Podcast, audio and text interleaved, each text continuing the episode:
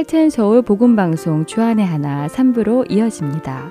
주안의 하나 3부에서는 지난 방송들 중에서 신앙에 도움이 될 만한 프로그램들을 모아서 다시 방송해 드리고 있습니다. 이번 7월부터 9월까지는 2017년에 방송된 베들레헴에서 예루살렘까지와 2015년에 방송된 나는 찬양하리라 그리고 2012년에 방송된 주님 누구십니까? 라는 방송이 준비되어 있습니다. 먼저 유병성 목사님께서 진행해 주시는 베들레헴에서 예루살렘까지 함께 들으시겠습니다.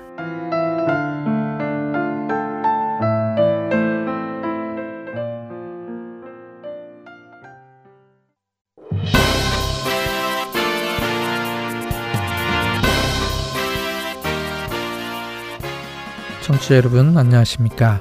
베들레헴에서 예루살렘까지 진행의 유병성 목사입니다. 38번째 여정입니다.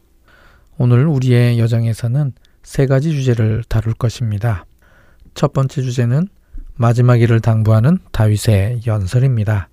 사무엘 하 23장 1절 이는 다윗의 마지막 말이라 이세의 아들 다윗이 말하며 높이 세워진 자 야곱의 하나님께로부터 기름 부음 받은 자 이스라엘의 노래 잘하는 자가 말하노라 마치 다윗이 마지막 유언을 할 것 같이 기대되는데 사실은 그렇지 않습니다. 마지막 유언이라기보다는 다윗의 감사시에 상응하는 다윗의 연설입니다.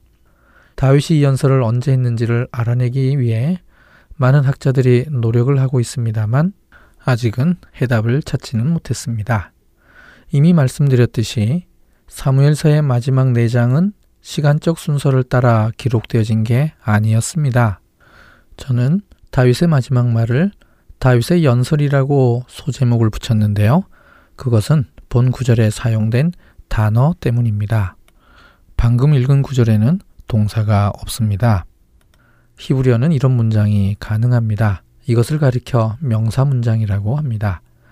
한국말로 말하며 말하노라 라고 번역된 부분에 해당하는 히브리어는 내움입니다. 뜻은 연설이지요.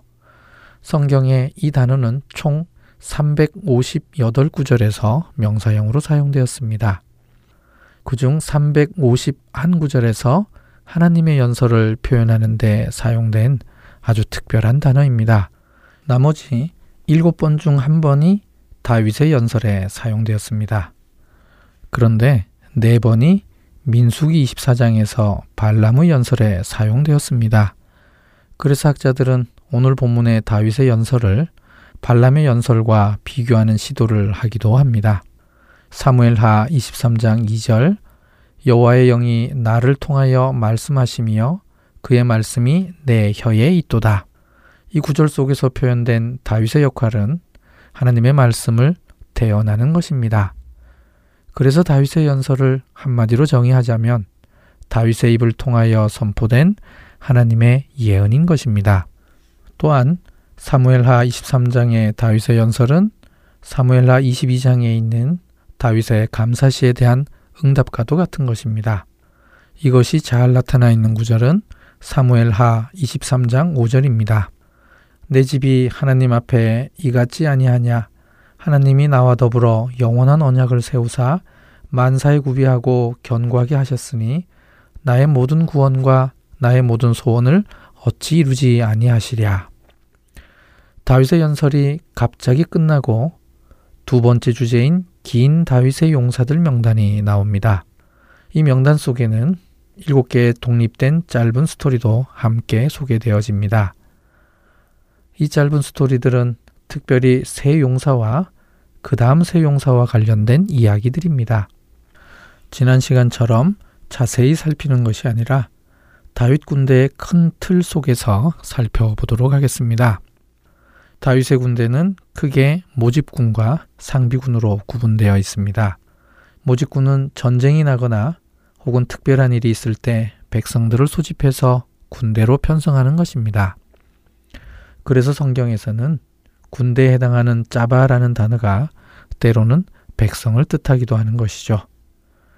백성들이 소집이 되면 이들을 군 편제로 재편을 해서 필요한 지휘관을 세웁니다. 상비군에 속해 있는 용사들이 이들의 지휘관을 맡는 것이죠. 다윗 시대 때에는 유다 지파에서 소집한 사람들과 북쪽의 이스라엘에서 소집한 사람들을 따로 편제했습니다. 이들에 대한 총사령관 직책을 맡은 사람이 수르야의 아들 요압이었습니다. 상비군의 가장 높은 위치에 있었던 직책은 새 용사였습니다. 이들 새 용사들이 30인 용사를 지휘했습니다. 30인의 용사들은 각각 10명씩 세대로 나뉘어져 있었습니다. 그 다음 단계를 3명의 우두머리라고 불렀습니다. 부지휘관 역할을 하는 것이죠. 이들이 새 용사와 함께 부지휘관으로서 각 대를 지휘했습니다. 이들과는 별개의 상비군이 있었는데 다윗의 시위대입니다. 이들은 주로 외국인 용병으로 구성되어 있었는데요. 그렛 사람, 블렛 사람, 가드 사람으로 이루어져 있었습니다. 여호야다의 아들 브나야가 시위대 대장이었습니다. 지금까지 설명드린 다윗 군대의 구성은 사무엘 상하의 설명에 따른 것입니다.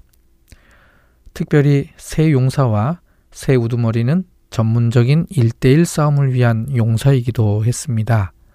이들 이름이 유명한 이유도 일대일 싸움을 잘했기 때문이지요. 오늘 본문의 용사들의 명단은 주로 다윗 통치의 초기 때의 것으로 추정합니다. 왜냐하면 잘 갖추어진 군대 조직이 아니기 때문입니다. 이들 6명의 용사들의 활약상과 관련된 짧은 이야기들이 소개되어 있습니다. 블레셋과의 전투가 대부분인데요. 정복이 목적이라기보다는 주로 블레셋의 도발을 꺾기 위한 소규모의 전투로 보입니다. 새 용사에 대한 이야기 중 많이 알려져 있는 베들레헴 우문물 사건을 살펴보겠습니다. 사무엘 하 23장 13절과 14절의 관계에 대해서도 논쟁이 많은데요. 두 구절이 서로 원래부터 한 본문에 있었던 것으로 보이지 않기 때문입니다. 사무엘 하 23장 13절 또 30두목 중 세 사람이 곡식 뺄 때에 아둘람 굴에 내려가 다윗에게 나갔는데 때에 블레셋 사람의 한 무리가 르바임 골짜기에 진 쳤더라. 이 구절은 다윗 일생에 있어서 아주 초창기 때의 모습으로 보입니다. 아둘람 굴에서 새로운 공동체를 시작할 때의 모습일 수도 있습니다. 르바임 골짜기에 진을 친 블레셋의 한 무리가 얼마만큼의 병력인지 자세한 정보는 없습니다. 분명한 것은 다윗이 아둘람에 있는 것으로 보아서 아직 왕이 되기 이전의 어느 때라는 것입니다. 사무엘하 23장 14절 그때에 다윗은 산성에 있고 그때의 블레셋 사람의 요새는 베들레헴에 있는지라. 본문에 나오는 산성은 앞구절에 나오는 아둘람과는 분명 다른 곳입니다. 그렇다면 두 구절이 지리적으로 서로 연결되지 않습니다. 이 두 구절 사이에서 사무엘서 저자의 흔적을 찾아볼 수 있습니다. 사무엘서 저자는 앞구절들에서 세 용사 각각의 무용담을 짧게 소개했는데요. 이제는 이들 세 명이 같이 했었던 무용담을 이야기하고 싶어 합니다. 그러기 위해서 블레셋과의 전투 중에 있었던 두 개의 무용담을 가져왔는데 그 중에 첫 번째 무용담은 생략하고 두 번째 무용담만 소개한 것입니다. 사무엘하 23장 13절에서 그 무용담과 관련된 장소만 소개한 것이죠. 그리고 곧바로 다음 무용담으로 넘어간 것이죠. 얼마 전까지만 해도 이 두 구절을 조화시키기 위해 아둘람 굴과 산성을 같은 곳으로 해석했습니다. 그래서 21번째 여정에서 살펴보았던 바알브라심 전투와 르바임 골짜기 전투를 이곳 아둘람 요새와 연결을 지었던 것입니다. 하지만 다윗이 예루살렘을 점령하고 다윗성을 이미 요새화한 이후이기에 바알브라심 전투는 예루살렘 남쪽에 있었던 전투라고 보는 게 더 타당합니다. 결론적으로 오늘 본문의 두 구절의 배경이 되는 아둘람 굴과 산성은 각각 다른 장소로 봐야 된다는 것이죠. 블레셋이 르바임 골짜기에 진을 치고 있었고 그들의 요새가 베들레헴에 있었다는 것은 어느 정도 연결이 됩니다. 르바임 골짜기에서 남쪽으로 약 3km만 더 가면 옛날 베들레헴입니다. 사무엘서 저자는 이 두 연결점 때문에 두 구절을 같이 배열한 것으로 보입니다. 그렇다면 사무엘하 23장 14절에서 말하는 산성은 어디일까요? 요세푸스는 유대 고대사 7권 311절에서 314절까지 해서 이 산성을 예루살렘으로 해석했습니다. 저도 이 해석이 훨씬 본문의 상황과 잘 맞는 해석이라고 봅니다. 어쩌면 베들렘 우문물 사건은 21번째 여정에서 살펴보았던 바알브라심 전투이거나 혹은 그 다음에 있었던 르바임 골짜기 전투 당시의 한 일화일 수도 있습니다. 정황이 너무 비슷하기 때문입니다. 이 이야기를 통해 새 용사들의 용맹성과 다윗의 인격의 좋은 점을 드러내는 두 가지 효과가 있습니다. 새 용사와 새 우두머리의 무용담을 소개하고 30인 용사들의 명단을 소개했는데요. 이것은 사무엘서 저자가 의도적으로 한 것입니다. 이미 히브리어 문학 고유의 교차 대구법 구조는 설명드렸는데 이런 구조적 이유 말고도 주제의 연속성에서도 이 명단이 필요했습니다. 용사들의 명단은 다윗의 군사적 힘을 객관적으로 보여주는 것입니다. 그리고 얼마나 많은 백성들을 소집할 수 있느냐가 군대의 힘을 평가하는 기준이지요. 그래서 용사들의 명단은 다윗이 왜 인구조사를 감행했는지를 이해하게 하는 장치입니다. 인구조사를 해야 세금을 얼마나 거두어 들일 수 있는지, 군대를 얼마나 동원할 수 있는지를 알 수 있기 때문입니다. 용사들의 명단과 인구조사는 그래서 기본적 맥락이 같은 것이죠. 이제는 세 번째 주제인 다윗의 인구조사 사건을 살펴보겠습니다. 사무엘 하의 마지막 장입니다. 사무엘 하 24장 1절 여호와께서 다시 이스라엘을 향하여 진노하사 그들을 치시려고 다윗을 격동시키사 가서 이스라엘과 유다의 인구를 조사하라 하신지라. 사무엘서 저자는 하나님께서 사람의 마음을 충동시켜 뜻하지 않은 일을 하게끔 한다고 생각했습니다. 사울이 다윗을 죽이기 위해 쫓는 것도 같은 맥락에서 표현한 구절이 있는데요. 사무엘상 26장 19절 만일 왕을 충동시켜 나를 해하려 하는 이가 여호와시면 여호와께서는 재물을 받으시기를 원하나이다마는 평상시에 다윗이라면 하지 않았을 일인데 하나님께서 특별한 계획이 있으셔서 다윗으로 하여금 그 일을 하게끔 하셨습니다. 인구조사입니다. 너무나도 갑자기 나온 주제입니다. 이 인구조사가 어떠한 방법으로 이루어졌는지 살펴보겠습니다. 다윗이 언제쯤 이 인구조사를 했을까요? 통치 초기일까요? 아니면 후기일까요? 성경 본문을 통해서는 정확하게 알 수는 없습니다만 작은 힌트가 있습니다. 방금 읽었던 24장 1절 본문 속에 다시라는 표현이 있는데 이 단어가 힌트입니다. 이 본문이 있기 전에 하나님께서 최근에 진노하신 일이 있었다는 말이 되기 때문이죠. 언제 있었을까요? 유일한 가능성은 사무엘하 21장에 있었던 3년간의 기근입니다. 그렇다면 적어도 사무엘하 21장에 있는 사건이 있고 난 다음에 이 인구조사가 있었던 것이죠. 다윗은 요압에게 단에서 부엘세바까지의 인구를 조사해서 보고하도록 시켰습니다. 요압은 다윗에게 인구조사는 옳지 않다고 말했지만 하나님께서 격동하신 일이기에 다윗은 인구조사를 감행합니다.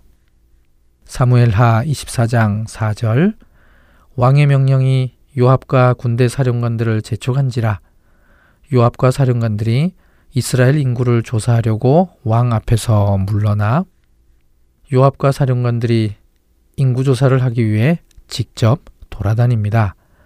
아마 다윗의 용사들 명단에 나와 있는 새 용사와 새 우두머리들도 함께 다녔을 것입니다.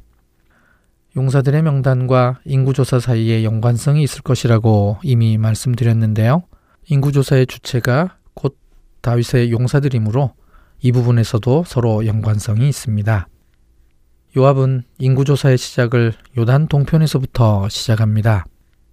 사무엘하 24장 5절 요단을 건너 갓 골짜기 가운데 성읍 아로엘 오른쪽 곧 야셀 맞은 쪽에 이르러 장막을 치고 이 구절에 성읍 이름이 두 개 나옵니다. 그 중에 아로엘이 있습니다.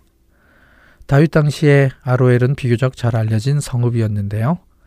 루벤 지파에게 분배된 땅에서 아주 중요한 역할을 하는 성읍이었습니다.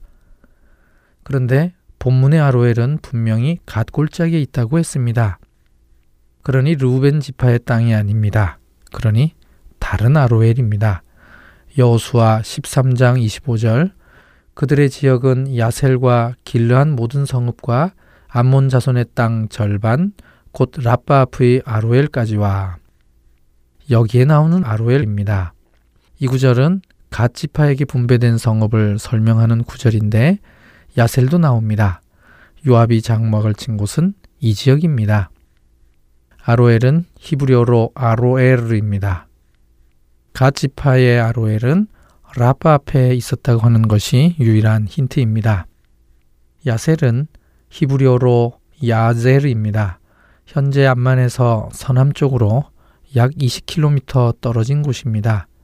아로엘의 오른쪽이란 곧 아로엘의 남쪽이란 뜻입니다.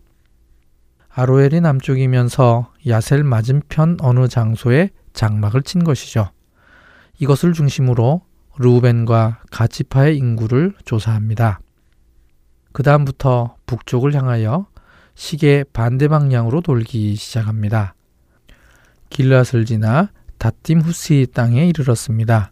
다팀 후시는 타흐팀 호두시로 발음되는 곳인데 하본야일과 바산 지역으로 추정됩니다.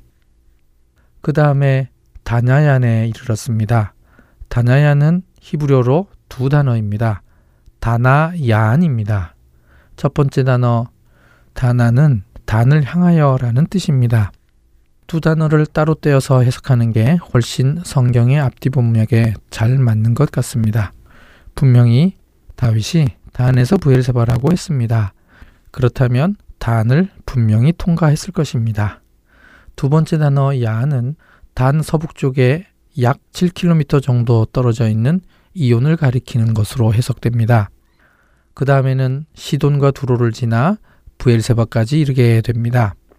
사무엘하 24장 8절에서 9절 그들 무리가 국내를 두루 돌아 아홉 달 스무 날 만에 예루살렘에 이르러 요압이 백성의 수를 왕께 보고하니 곧 이스라엘에서 칼을 빼는 담대한 자가 80만 명이요 유다 사람이 50만 명이었더라.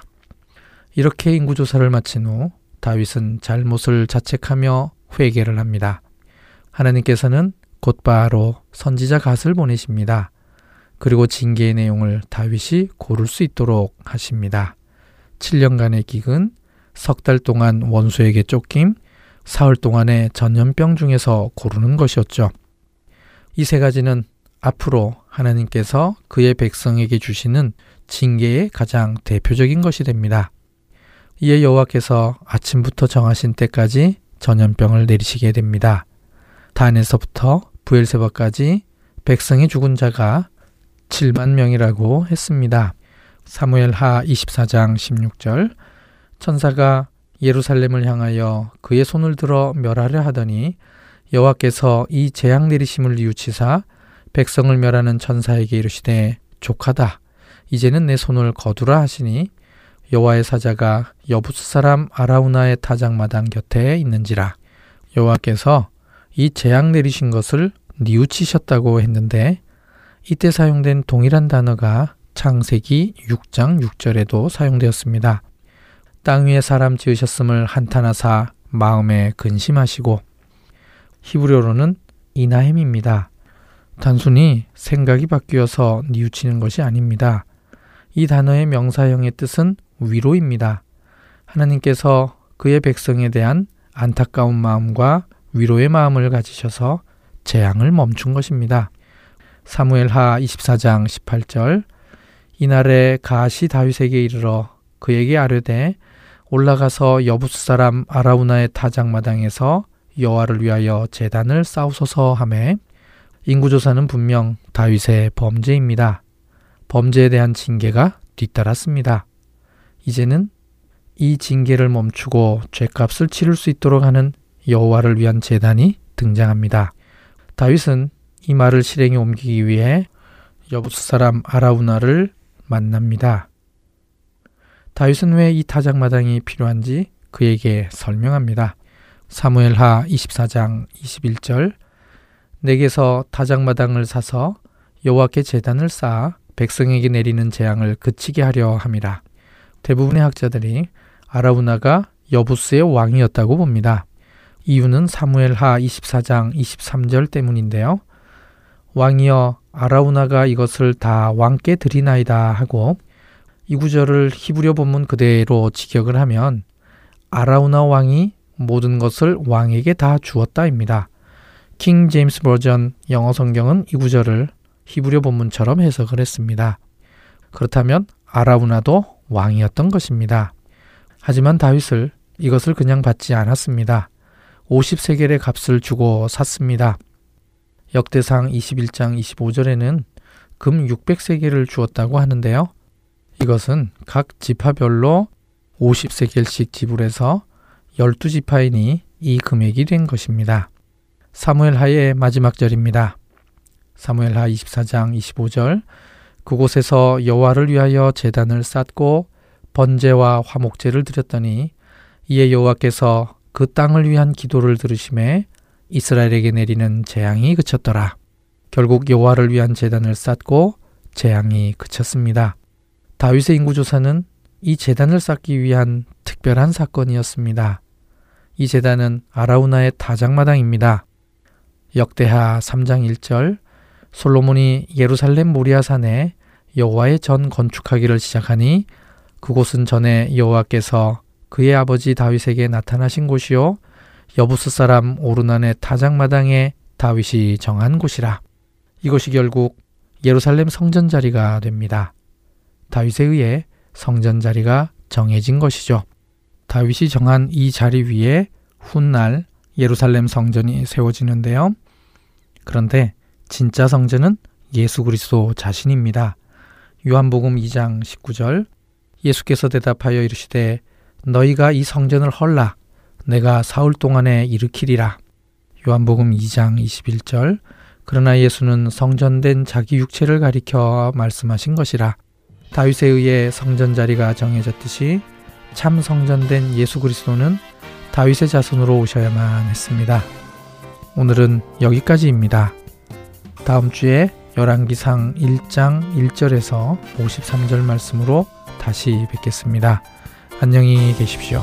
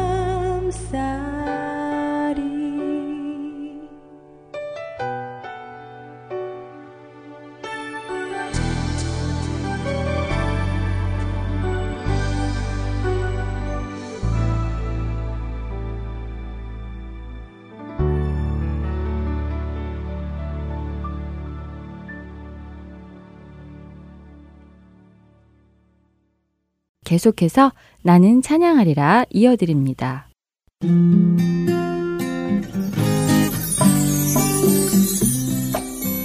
샬롬, 나는 찬양하리라 송민호 목사입니다.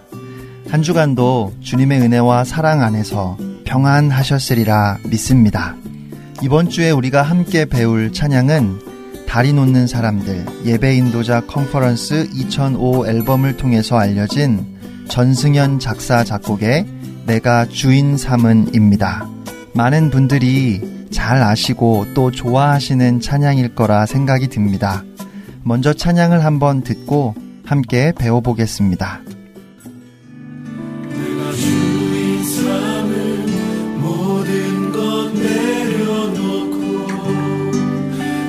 주 대신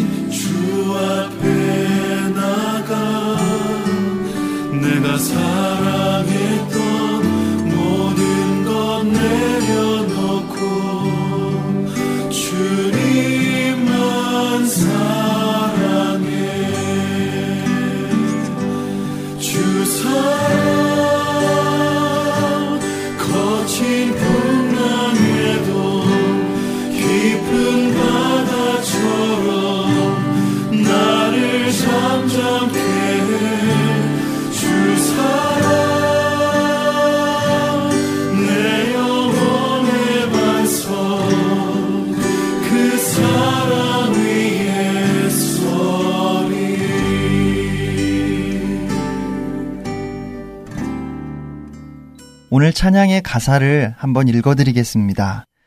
내가 주인 삼은 모든 것 내려놓고 내주 되신 주 앞에 나가. 내가 사랑했던 모든 것 내려놓고 주님만 사랑해. 주 사랑 거친 풍랑에도 깊은 바다처럼 나를 잠잠케 해. 주 사랑 내 영혼의 반석 그 사랑 위에 서리. 이제 네 마디씩 나눠서 함께 불러보겠습니다. 첫 번째 소절입니다. 내가 주인 삼은 모든 것 내려놓고 내주 되신 주 앞에 나가.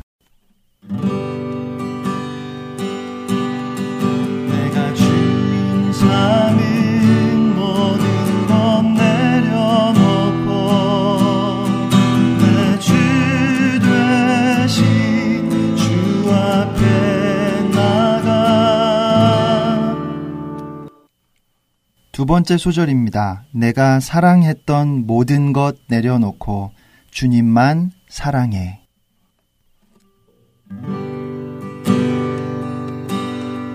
내가 사랑했던 모든 것 내려놓고 주님만 사랑해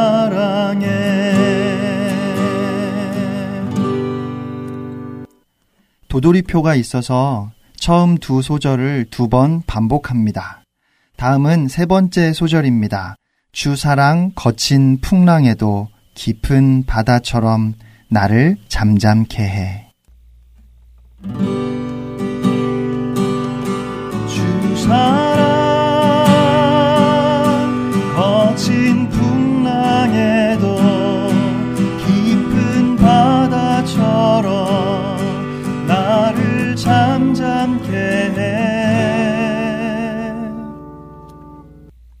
마지막 소절입니다. 주 사랑 내 영혼의 반석 그 사랑 위에 서리. 주 사랑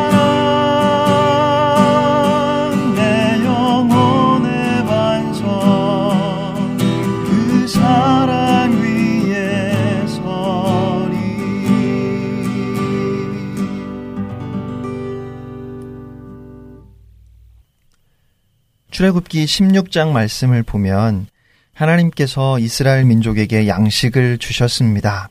여러분이 잘 아시는 것처럼 바로 만나입니다. 그런데 만나를 주시면서 특별한 명령을 하셨습니다. 바로 한 사람의 한 오멜씩 먹을 만큼만 거두고 아침까지 남겨두지 말라는 것이었습니다. 장막에서 한 사람이 나가서 사람 수대로 거두었는데 오멜로 달아보니 신기하게도 각자가 꼭 먹을 만큼만 거두었습니다. 그런데 남겨두지 말라는 명령에도 불구하고 다음날 아침까지 남겨둔 사람들이 있었습니다. 꼭 먹을 만큼만 거두었기 때문에 더 많이 가져와서 남겨둔 것은 아니었습니다. 가져온 것을 아껴서 남겨두었습니다. 왜 남겨두었을까요? 나중에 먹으려고 그랬겠지요. 그들은 이미 식량이 떨어져가는 불안함과 배고픔으로 인한 고통을 경험했던 사람들입니다. 그래서 혹시 만나가 내리지 않으면 어쩌나 걱정이 되어서 언제 양식이 떨어질지 언제 무슨 일이 일어날지 모르기 때문에 불안해서 그래서 다 먹지 않고 참고 아껴서 남겨두었을 겁니다. 어떻게 보면 짜임새 있고 규모 있는 알뜰한 사람이라고 말해야 할 것 같은데 아침까지 남겨둔 것은 벌레가 생기고 냄새가 나서 먹을 수가 없게 되어버렸습니다. 그리고 모세는 그들에게 진노했습니다. 가만히 생각해 보면 남의 것을 빼앗은 것도 아니고 불이하게 취한 것도 아닌데 단지 나에게 주어진 것 안에서 계획성 있게 혹시 모를 일을 대비한 것 뿐인데 걱정이 돼서 먹고 싶은 것을 참으면서 그렇게 한 것인데 설령 썩어서 못 먹게 될 것을 남겨둔 것이 어리석은 일이라 하더라도 그것이 그렇게 잘못된 것인가 하는 생각이 듭니다. 그런데 모세가 진노한 것은 이스라엘 백성들이 여전히 하나님을 신뢰하지 않았기 때문에 그런 겁니다. 그들은 매일 일용할 양식을 주시겠다는 하나님의 약속만 믿고 있을 수는 없었던 것입니다. 하나님께서는 이스라엘 백성들에게 그들의 걸음과 길을 인도하시는 분은 바로 하나님이심을 가르쳐 주시기 위해 만나의 교훈을 주셨다고 생각합니다. 그것은 날마다 일용할 양식을 주시는 하나님을 전적으로 신뢰하라는 요구였습니다. 하나님께서는 남겨두지 말라고 하셨습니다.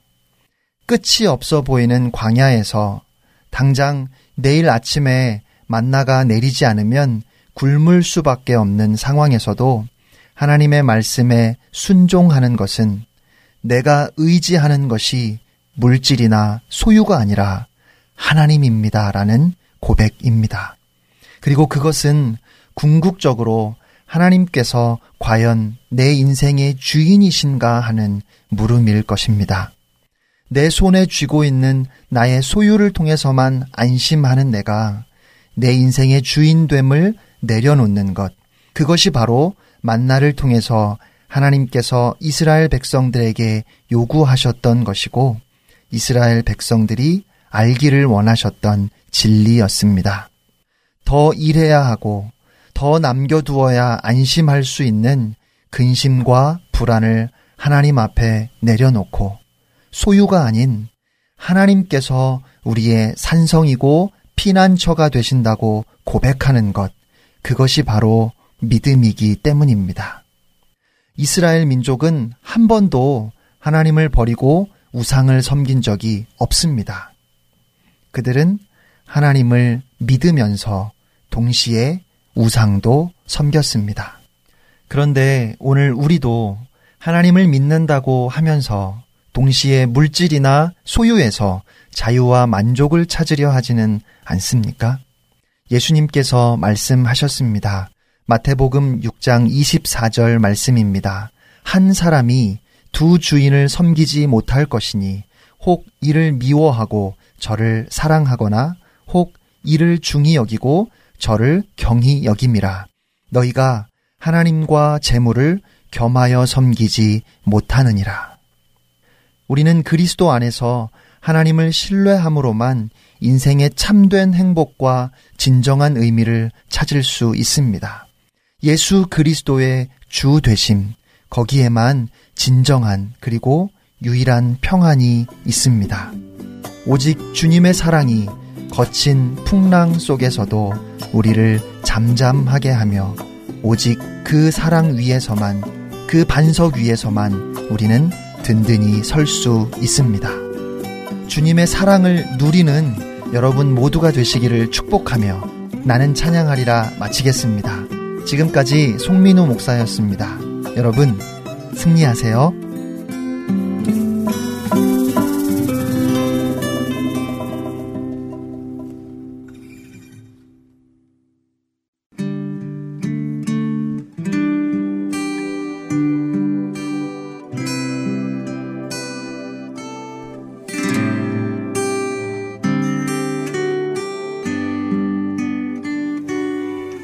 내가 주인 삶을 모든 것 내려놓고 내 주.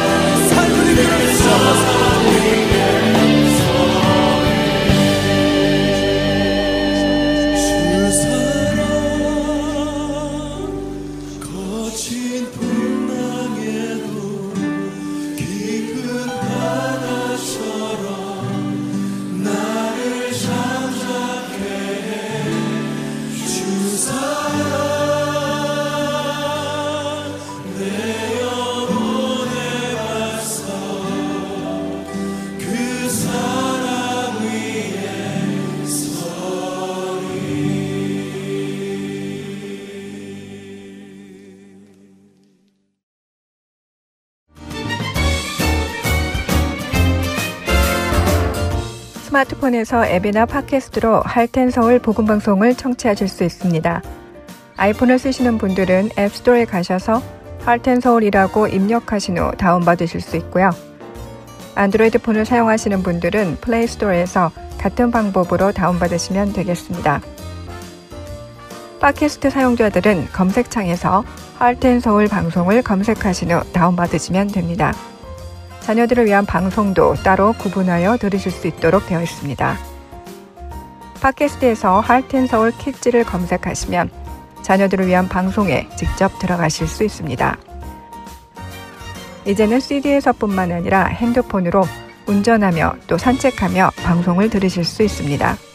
자세한 문의 사항은 사무실 전화번호 602-866-8999로 해주시면 됩니다.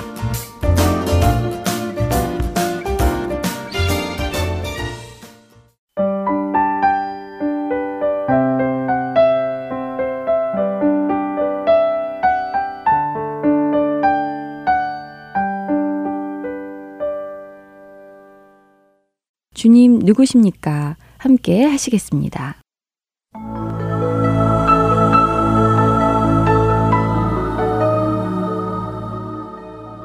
할텐 서울 복음 방송 애청자 여러분 안녕하세요. 주님 누구십니까? 진행의 최수정입니다. 여호와는 나의 목자시니 내게 부족함이 없으리로다. 기독교인이라면 누구나 알 만큼 유명한 시편 23편 1절 말씀입니다. 목자이신 여호와 하나님, 바로 여호와 라에 대해 오늘 함께 알아보려고 합니다. 하나님께서는 구약의 많은 부분을 통해 몇 번이고 반복해서 우리를 양이라고 말씀하십니다. 이사야 53장 6절 전반부에 우리는 다 양 같아서 그릇 행하여 각기 제 길로 갔거늘 이라고 말씀하시며 에스겔 34장 11절 12절 말씀입니다.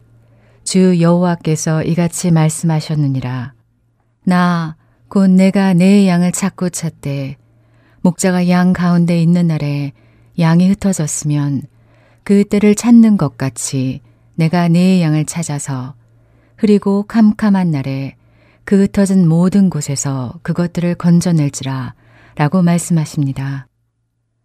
또 시편 100편 3절에서는 여호와가 우리 하나님이신 줄 너희는 알지어다. 그는 우리를 지으시니요 우리는 그의 것이니 그의 백성이요 그의 기르시는 양이로다 라고 말씀하시고 있습니다. 그런데 왜 이렇게 많은 동물들 중 하나님께서는 우리를 양에 비유하셨을까요? 오늘 그 이유와 또 실제로 목자가 양을 어떻게 돌보는지 그들의 관계는 어떠한지에 대해 살펴보겠습니다.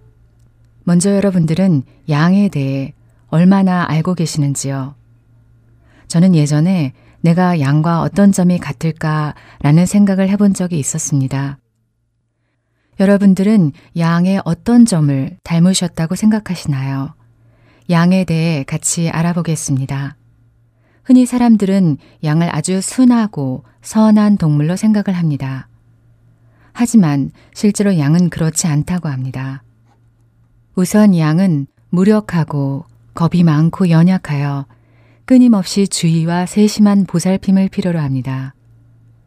양은 잘 알지도 못하는 위험한 길로 접어들어 잘못된 길로 가기도 하고 알맞은 초원으로 인도되지 않으면 해로운 것을 먹고 마십니다.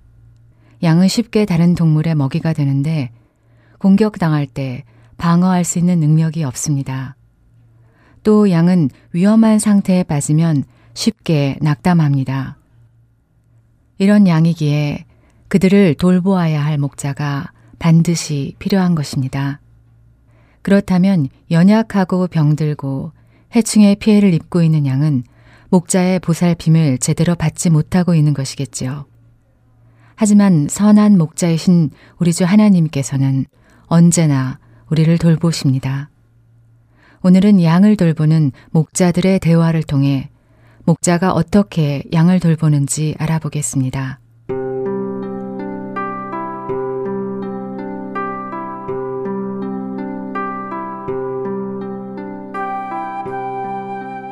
옳지, 옳지. 맛있게들 먹고 있구나. 많이들 먹어라. 우와, 아버지. 양들이 정말 많네요. 그런데 이렇게 많은 양을 어떻게 다 돌보세요? 양은 순한 동물이라 돌보기가 쉬운가 보죠? 음, 그래. 양은 순한 동물이지. 하지만 순하다고 해서 돌보기가 쉬운 것은 아니란다. 양은 순하기도 하지만 반면에 아주 우둔하기도 하거든. 우둔하다고요? 우둔한 게 뭔데요? 어, 우리 동우가 아직 우둔한 게 뭔지 잘 모르는가 보구나. 이 양은 말이다. 자기 앞에 있는 것만 본단다. 풀을 먹어도 자기 앞에 있는 풀을 먹는데 그것이 잘 자란 풀이든 새싹이든 아무 신경 쓰지 않고 자기 앞에 있는 것을 다 뽑아 먹는단다. 그래서 양을 그냥 내버려 두면 그곳의 풀은 씨가 마르고 말지. 어, 풀이 그렇게 씨가 마르면 더 이상 먹을 것이 없어지잖아요. 그렇지. 양은 미래를 생각하지 않고 눈앞에 있는 것을 다 먹어 치우기 때문에 그대로 내버려 두면 다음에는 먹을 것이 없어지지. 그러니까 잘 보면서 어느 정도 양들이 풀을 뜯으면 다른 장소로 이동을 시켜야 한단다. 양이 참 어리석고 둔하지? 아, 그렇구나. 미래를 생각하지 않고 눈앞의 것을 다 먹어버리는 것은 정말 어리석은 일이네요. 그것뿐이 아니란다. 양은 하나부터 열까지 다 목자의 손길이 필요한 동물이야. 이제부터 아빠가 설명해 줄게. 양은 예민해서 다른 동물과 달리 쉽게 누워서 쉬지를 않아. 양을 누이고 쉬게 해주려면 네 가지를 충족시켜줘야 하는데 첫 번째, 양은 배가 고프면 눕지를 않아. 음식을 찾으려는 욕구가 생기거든. 그래서 배고프지 않게 늘 잘 먹여줘야 한단다. 그리고 두 번째는 두려움으로부터 자유하도록 해주어야 한단다. 양은 방어 수단이 없고 겁이 많은 동물이라서 쉽게 놀라거든. 그래서 목자가 옆에서 자신을 잘 지키고 있다는 확신을 주어야만 누울 수 있지. 세 번째는 참 우습게도 저렇게 말 못하는 동물들도 서로 간에 긴장을 느낀단다. 양들끼리 긴장해요? 그래, 양은 의심이 많고 걱정이 많아서 다른 양과의 사이에서도 자신이 어떻게 될까 걱정을 한다고. 그러니까 편히 쉴 수가 없지. 그럴 때 목자는 양들 사이를 다니면서 긴장을 풀어줘야 한단다. 마지막으로 네 번째는 해충으로부터 자유롭지 않으면 쉴 수가 없어. 파리를 비롯한 다른 해충들이 괴롭히면 매우 성을 내고 정신을 온통 다 거기에 빼앗긴단다. 가끔 해충이 양의 코 속에 들어가서 알을 낳기도 하는데 그렇게 되면 양은 굉장히 가려워하게 되지. 하지만 양은 스스로 자신의 코 속을 긁을 수가 없지 않니? 그렇죠. 양이 어떻게 코를 긋겠어요? 그렇게 가렵게 되면 양이 어떻게 하나요? 아까도 말했지 양이 우둔하다고 말이야. 네. 이 우둔한 양은 말이다. 자기 코 속에 있는 해충을 죽이려고 자신의 머리를 나무나 바위에 계속해서 받는단다. 해충이 죽기까지 말이지. 하지만 대부분 그렇게 되면 양이 먼저 머리를 다쳐 죽게 된단다. 으, 끔찍해라. 그래서 얼른 목자들은 양들의 코 속도 청소해줘야 되고 가려운 부분도 긁어줘야 하고 돌보아야 할 일이 많은 것이지. 어, 이 녀석이 우와, 우와, 그리로 가면 안 된다. 이리로 와라. 우와, 아버지! 다이처럼 돌팔 매질도 잘하시네요. 그래? 동우야, 네, 아버지. 양에 대해 들어보니 이제 왜 하나님께서 우리를 양의 비유를 하시는지 알겠니? 네. 이제 좀 알 것 같아요. 저는 그동안 우리가 양 같다는 것이 양처럼 순수하고 착한 뜻인 줄 알았는데 그게 아닌 것 같네요. 그래, 우리 인간은 우둔한 양 같아서 각자 하고 싶은 대로 하지. 훗날을 생각하지도 않고 눈앞의 풀을 다 먹어버리는 양이나 영원한 생명에 관심이 없어 눈앞의 즐거움만 쫓다가 영원한 것을 잃어버리는 많은 인간의 모습이나 너무 흡사하지 않니? 네. 그리고 늘 삶의 걱정거리로 편안한 안식을 취하지 못하는 모습도 너무 닮은 것 같아요. 우리 동우 많이 배웠구나. 그런데 이렇게 우둔한 양에게도 배울 점이 있단다. 배울 점이요? 그래, 배울 점. 이 양은 말이다. 자기 목자의 음성을 구분할 줄 안단다. 네? 동우가 아무리 이 양들에게 이리 오라고 해도 오지 않지. 왜냐하면 우리 동우는 이 양들의 목자가 아니라서 그렇지. 양은 오직 자신의 목자의 음성만 듣고 움직인단다. 우와, 그거 참 대단하네요. 예수님께서도 말씀하셨지. 우리는 하나님의 자녀야. 그렇지? 네, 맞아요. 요한복음 10장에서 예수님께서 양은 그의 음성을 듣나니 자기 양을 다 내놓은 후에 앞서가면 양들이 그의 음성을 아는 거로 따라오고 다른 사람의 음성은 알지 못하는 거로 다른 사람은 따르지 않고 도리어 망한다고 하셨어요. 그렇지, 그렇지. 바로 그렇단다. 그렇기 때문에 그리스도의 양들은 그리스도의 음성에 따라 움직이고 사단의 양은 사단의 음성에 따라 움직이는 것이지. 아버지, 나는 그리스도의 음성을 따라 움직이는 그리스도의 양이 될래요. 그래야지 우리 아들.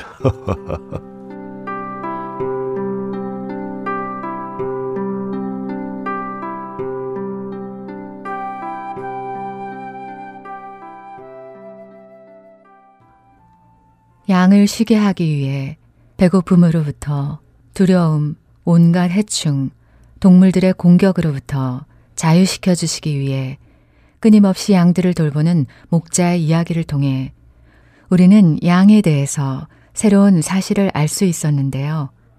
하나님께서는 왜 우리를 양이라고 비유하셨는지 이해가 되셨는지요.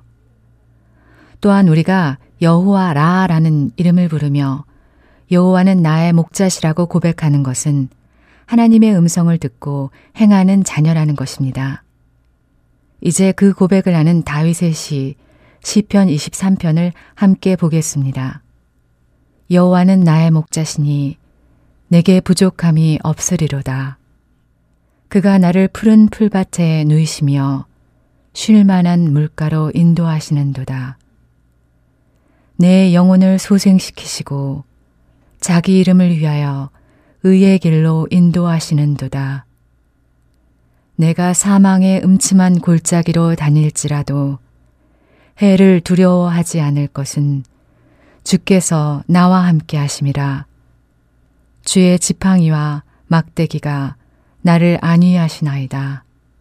주께서 내 원수의 목전에서 내게 상을 차려주시고 기름을 내 머리에 부으셨으니 내 잔이 넘치나이다.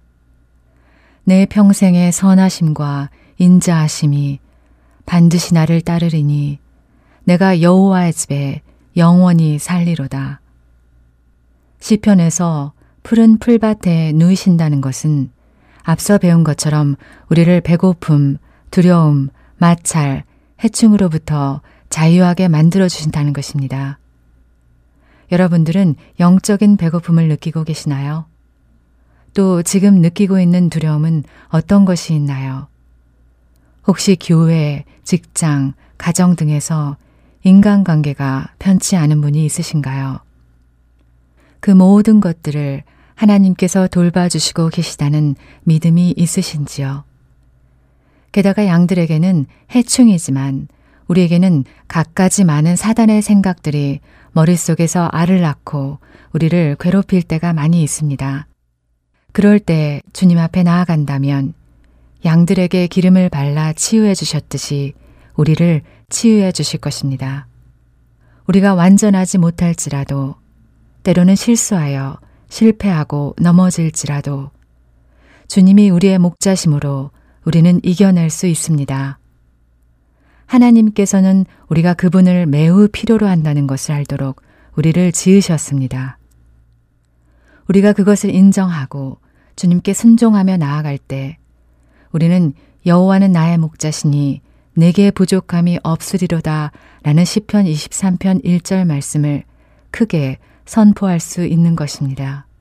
우리의 목자 되신 주님의 음성을 들으며 살아가시는 여러분들 되시기 바라겠습니다.